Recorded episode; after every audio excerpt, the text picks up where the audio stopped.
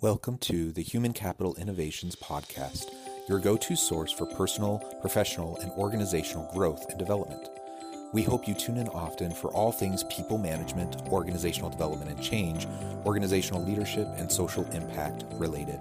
Maximize your personal and organizational potential with Human Capital Innovations Podcast.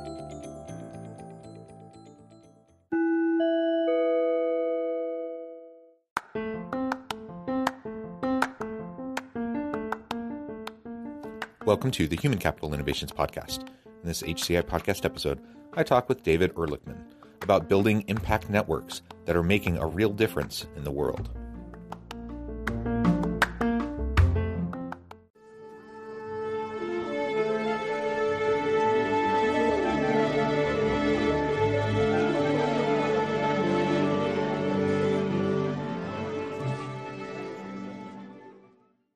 David Ehrlichman, welcome to the Human Capital Innovations Podcast. Thank you. It's great to be here. Yeah, it's great to be with you. I'm excited to have a nice conversation around building impact networks to make a real difference in the world. And ultimately, this is, I think, what we all want. We all want what we do to matter. We want to make a difference. We want the world to be a better place for our families, for our children. Um, and increasingly, younger generations, millennial and Gen Z individuals, they they just really have this drive to to make an impact in the world and to make a difference.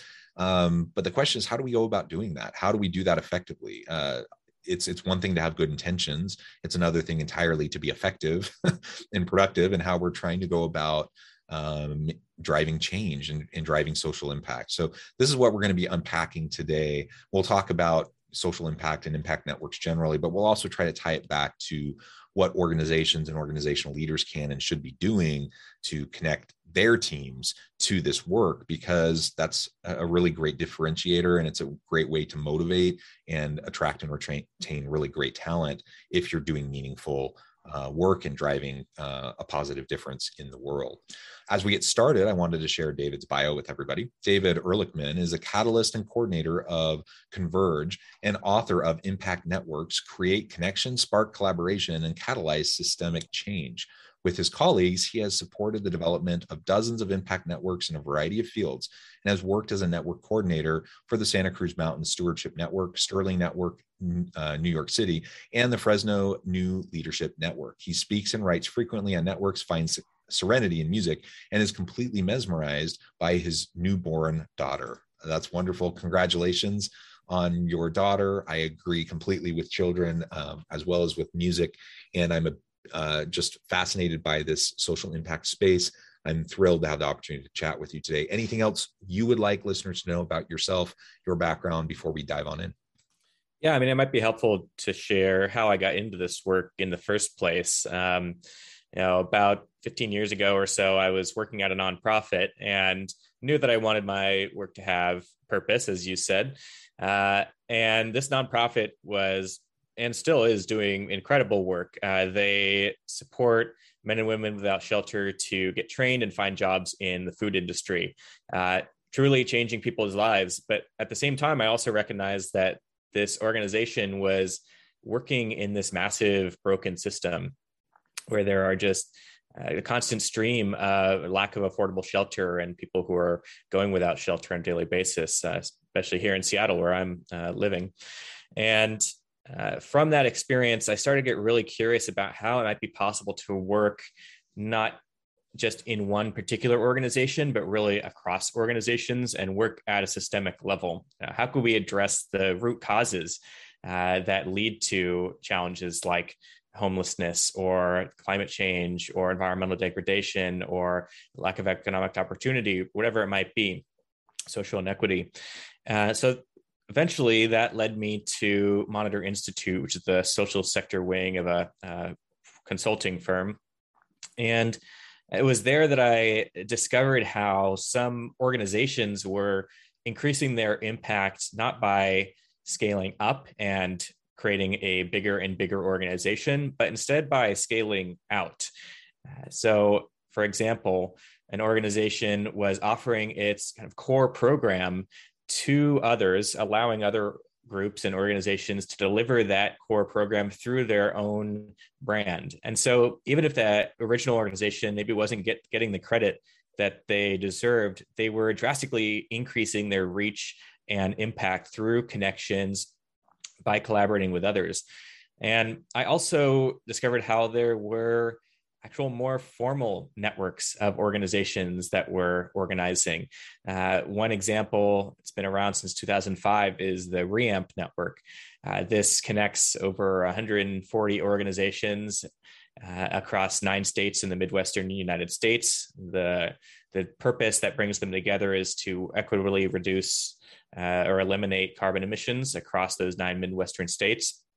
And uh, these networks, like REAMP and others, are actually staffed. Uh, they're actually dedicated people whose job it is to to find the intersections between different organizations. You know where they where they do agree, and uh, there's a lot they disagree, and acknowledging that as well. Um, but really finding opportunities for them to support each other's work and to do things together that they could never do alone. And Reamp was extremely successful at uh, shutting down 140 coal plants, uh, stopping any new coal plants from being built. They passed energy efficiency policies and transportation efficiency policies in a number of states. So that was really the kind of the light bulb moment for me. Uh, I, I knew I wanted to investigate this type of work across organizations uh, firsthand. Uh, and so that's when then I had the the opportunity to work in Fresno, California, uh, for three years as a network coordinator for the Fresno New Leadership Network, which was bringing together organizational leaders across all sectors to revitalize their city, and uh, that led me to uh, work in Santa Cruz Mountains region, which was uh, an effort to uh, steward half a million acres of land. And uh, it's a good example of why this work matters when it comes to large scale land conservation. There's not any one organization or uh, sector who can make the difference on their own. The the land is owned and managed by this patchwork quilt of, of government agencies and academic institutions and land trusts and and timber companies and tribal groups. Um, and so you know, the only way that we can address these systemic issues is by working systemically. And that means working across divides and across organizations. Uh, and so happy to get more into that, but that led me yeah. to, uh, you know, co-found Converge in 2013 and, and get the opportunity to work with a number of networks and, and see the common patterns between them, even though they're, they're different in terms of the why and the what, there's a lot that, that is the same.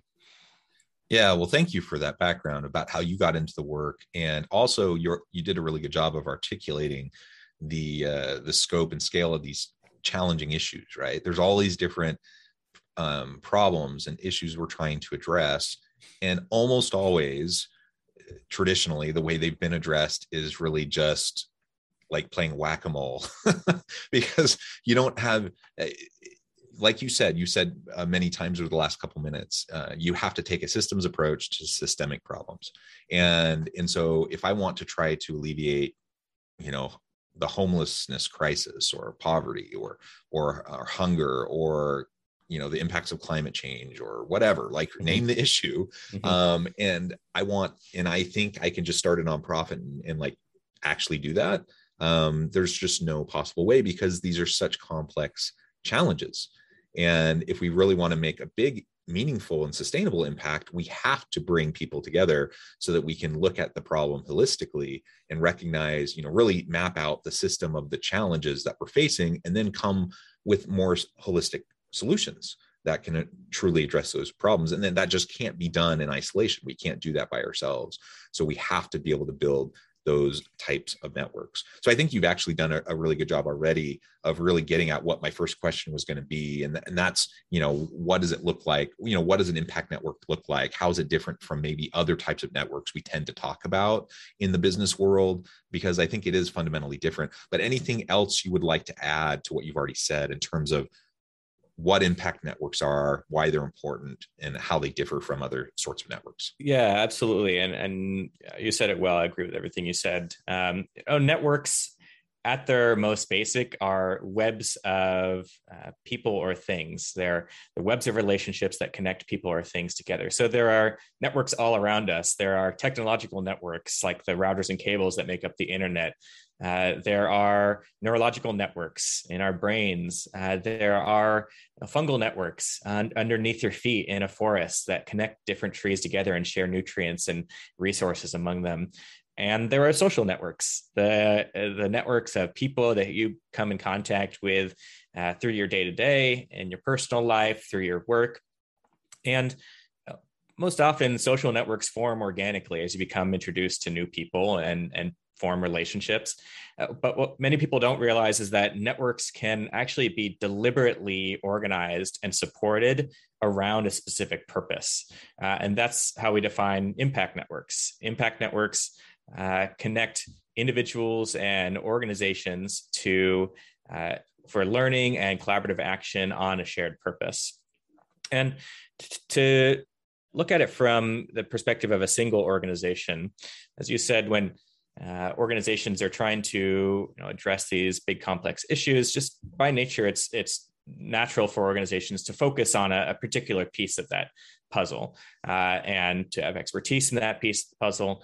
Uh, the uh, most organizations move forward with a really intense focus on their own organization and on their mission uh, for good reason. Uh, the and then seeing other actors and stakeholders and organizations and other groups around them that they could collaborate with to further their own mission.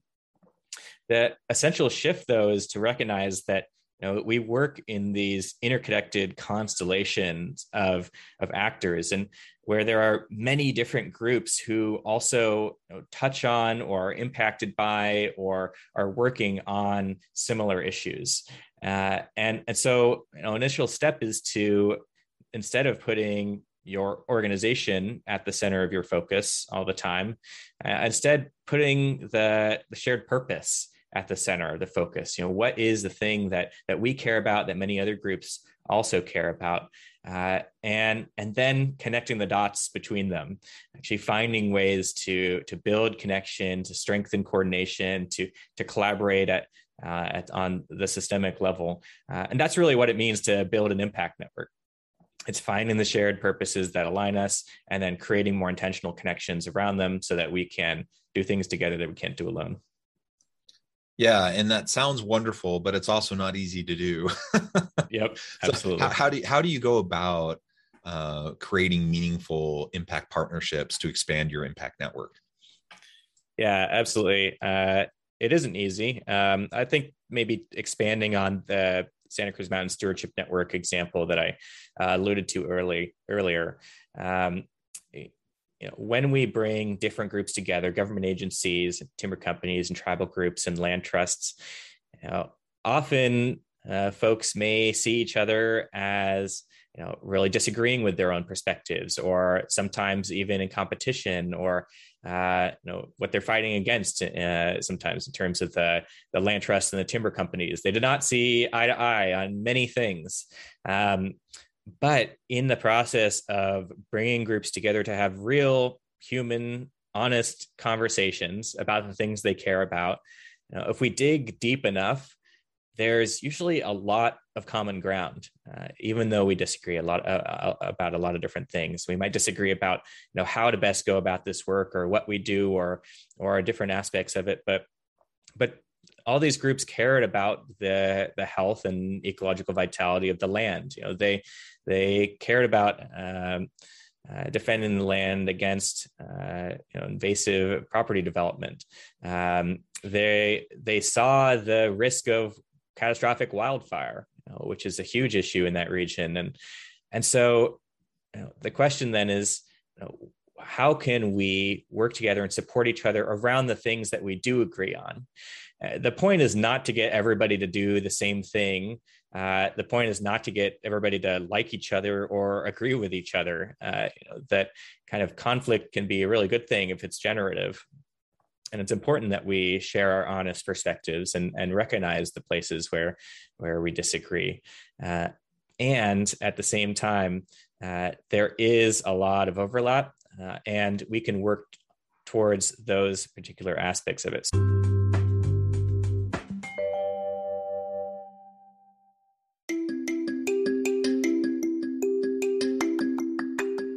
Excited to announce the publication of my new book from HCI Press, Bluer Than Indigo Leadership The Journey of Becoming a Truly Remarkable Leader. Early in my adult life, I learned about an Asian proverb that translates as bluer than indigo.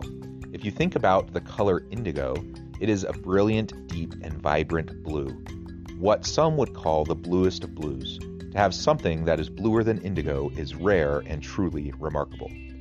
Contrary to popular myth, there is no one size fits all or cookie cutter approach to effective leadership. There's no silver bullet, no secret sauce, no go to model that will solve all of our problems. The truth is, great leaders have all had their unique strengths and flaws, and have all had to discover and then pave their own distinctive path in their life's journey to fulfill their leadership potential. Bluer Than Indigo Leadership will help you discover your own path and explore those ordinary, everyday actions that will help you respond to an uncertain future and produce extraordinary results for individuals, teams, and organizations.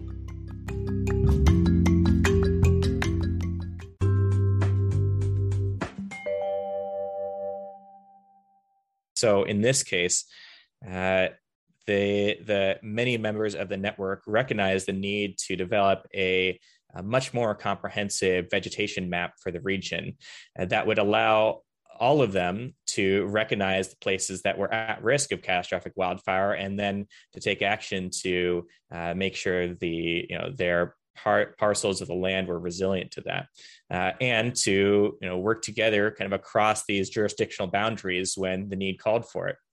And uh, different uh, government agencies were actually able to then work together uh, across their city lines in ways that didn't happen before because they recognized the kind of mutual uh, mutuality in, in, this work and they also had formed uh, relationships that kind of transcended the the usual kind of professional connections that people might make together. Uh, and this vegetation map is a multi-million dollar project wouldn't have happened without the network. It's really the first of its kind. Uh, and it's also not possible to develop if different groups aren't willing to you know release their data and kind of contribute to this collectively. Um, and just one more example there that uh, groups also saw that uh, permitting for restoration projects was really burdensome. It's the kind of same permitting process to restore a creek bed as it is to develop a new condo. Uh, and uh, they recognized that this was getting in a way in the way of a lot of conservation work. This and this wasn't something that every group had to agree on, but but the organizations whom this was uh, a key issue for were able then to to collaborate together to kind of use the strength of their collective voice uh, to make changes at the state level. And, and now there is an initiative called the Cutting Green Tape Initiative, which is reducing these burdensome um, uh, uh, restrictions and uh, permitting processes that, that get in the way of, of the work that they want to do. Yeah, those are great examples. And uh, maybe just one more I'll share with you. Uh, some longtime listeners of the podcast might recognize this example. Um, I, I, do a lot of work in the social impact space. Uh, I, I'm the academic director of our Center for Social Impact on my campus at Utah Valley University. Uh, and one of the things I'm currently working on, and it, you know, we have a whole range of programs and initiatives and projects, um, but I'm working with a group of other professors across campus, across disciplines, on a National Science Foundation project to look at uh, the health and rejuvenation of Utah Lake. So we have this massive lake that's adjacent to, um, I mean, just like half a mile from our university campus. Um, that essentially gets underutilized. It, it, was polluted for a really long time, and so there's the the environmental and physical health of the lake and and, and those around the lake, but there's also the utilization of the lake as a national natural resource, um, and you know businesses connected with like all these different things. So we have various physical scientists from around campus. We have a communications professor, we have a, a, geography professor, myself from the business school. Like we're all working together trying to holistically tackle this problem and also recognizing, you know, that there are different municipalities all surrounding the lake. There are um, there's some uh, an organization called the Utah Lake Commission that is is a loose network of some of these different entities but there's also the state legislature that largely impacts what we can and can't do. Um, there's fundraising efforts to bring about different restoration initiatives. There's all these different things right?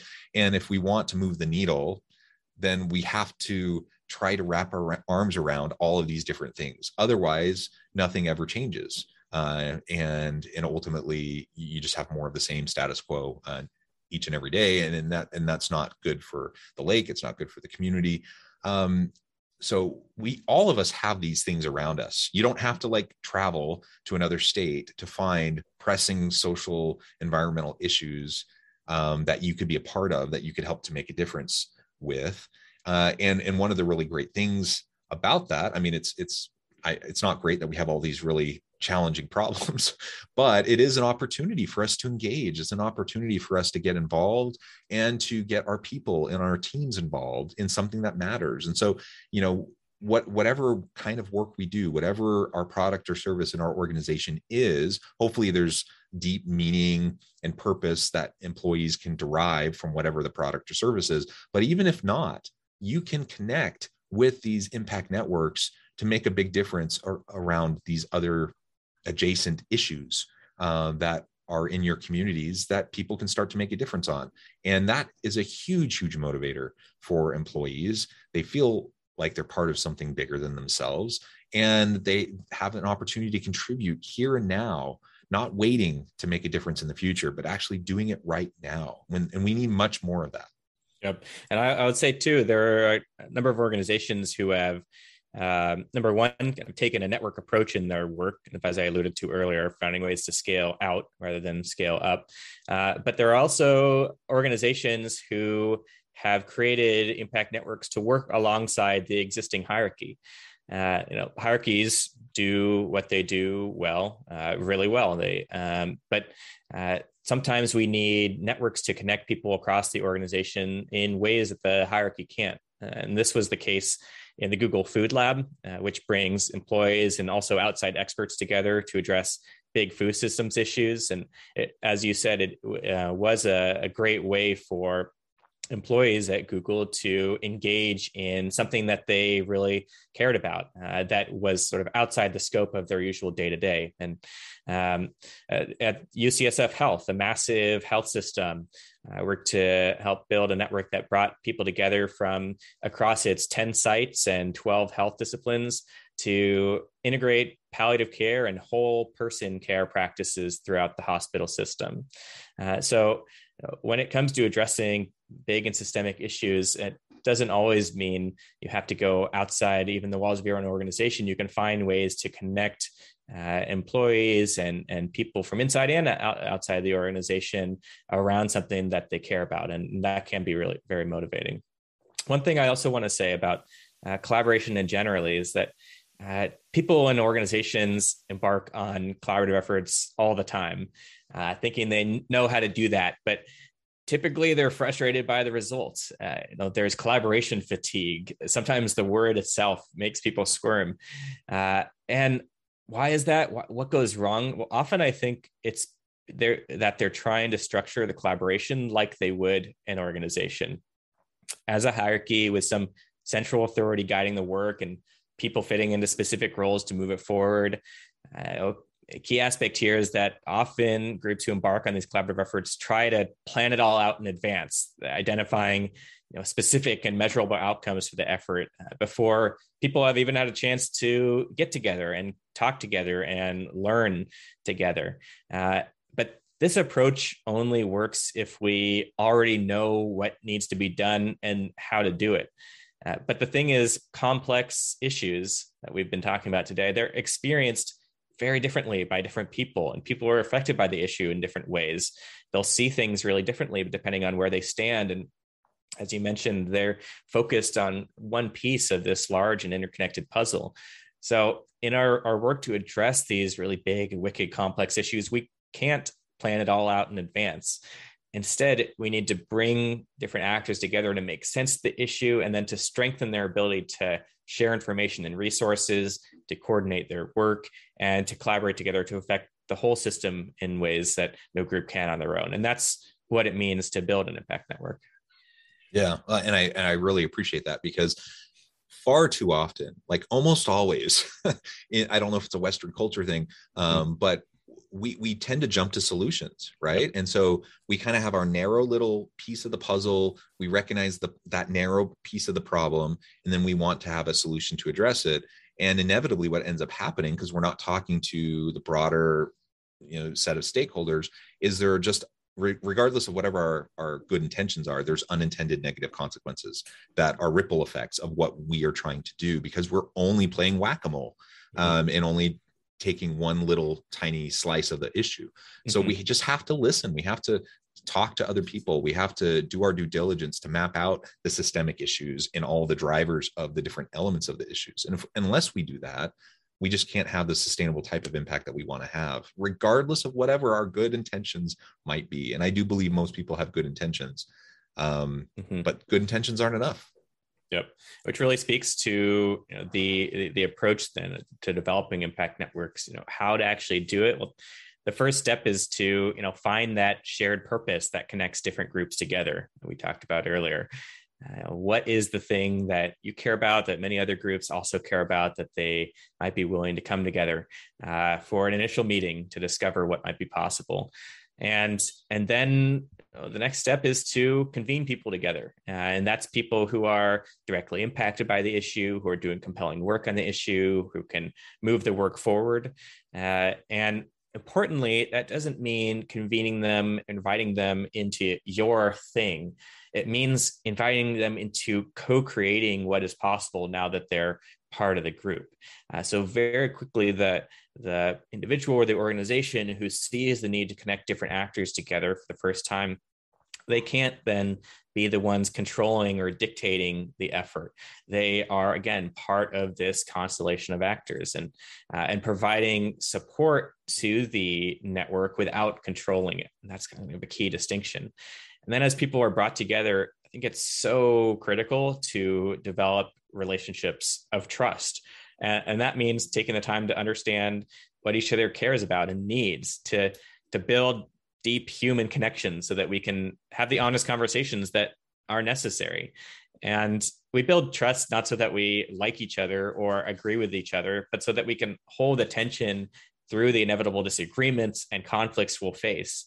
And so we can hang in there long enough until we can find a slice of common ground or at least have a greater understanding of each other's perspectives. And then as we do that, as we've you know, kind of cultivated the network, started to build, form relationships around a central purpose, we can find immediate ways to coordinate actions, to support each other's work, to uh, to connect the dots in, in meaningful ways that really serve the self interests of the people who are participating. We've been talking a lot to this point about the shared interests or the systemic interests, the things that we can do together. But in order to sustain your time, your organization's time in these types of networks, they really have to also serve the self interests of the individuals and the organizations who are participating. And and we can do that by finding ways again to coordinate actions and to to share resources, to share information in ways that support your existing mission. And then over time, that gives us the space to to take a systemic view to discover the leverage points in the system, places as Donella Meadows has said, a small shift in one thing would produce big changes in everything, and then to organize around those opportunities to create change at the systemic level. Yeah, very, very well said.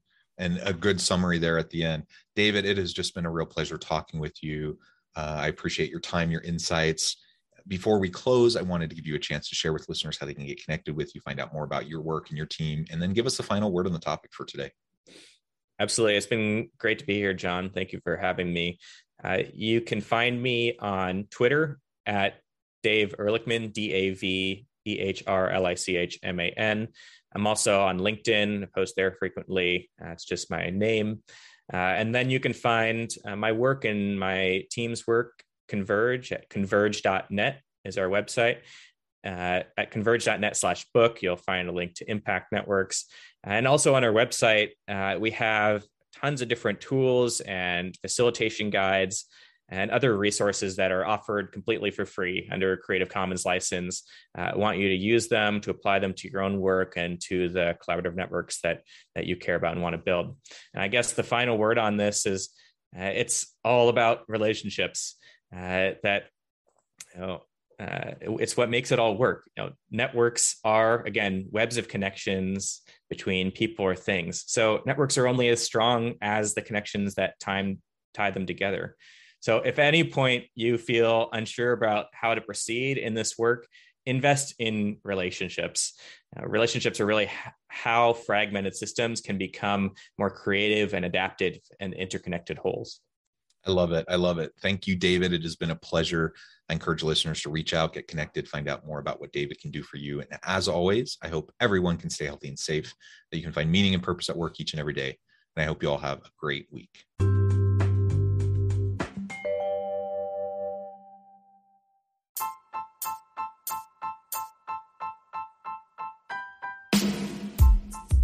The alchemy of truly remarkable leadership ordinary, everyday actions that produce extraordinary results. Consider how the nature of work has shifted over the past 50 years.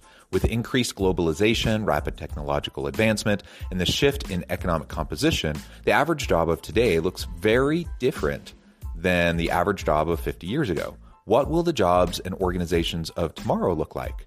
Moreover, what does this all mean for organizational leaders? What are the core competencies and capabilities of organizations and their leadership that are prepared for continued disruption and geopolitical and socioeconomic shifts? Regardless of what the future holds, increasingly, leaders need to be socially minded, data driven, decisive, champions of talent, and disruptors of the traditional notions of leadership, teams, organizations, and work. The alchemy of truly remarkable leadership will help you to explore your own leadership competencies and capabilities and consider ways to apply and implement them into your workplace and personal life.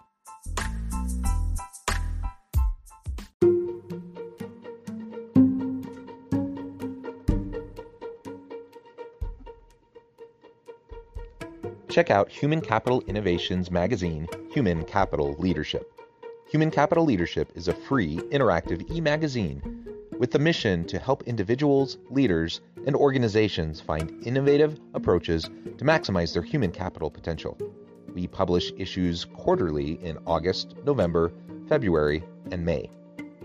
Take a look at the latest issue and let us know what you think.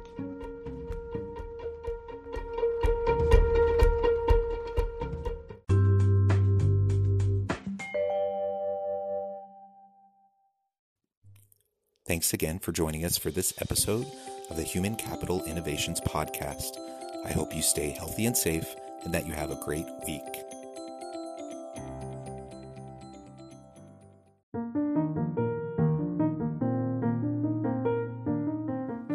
Check out our new weekly LinkedIn newsletter, Alchemizing Human Capital, exploring industry trends via original research and interviews with executives and thought leaders from across the globe. We look forward to having you join us.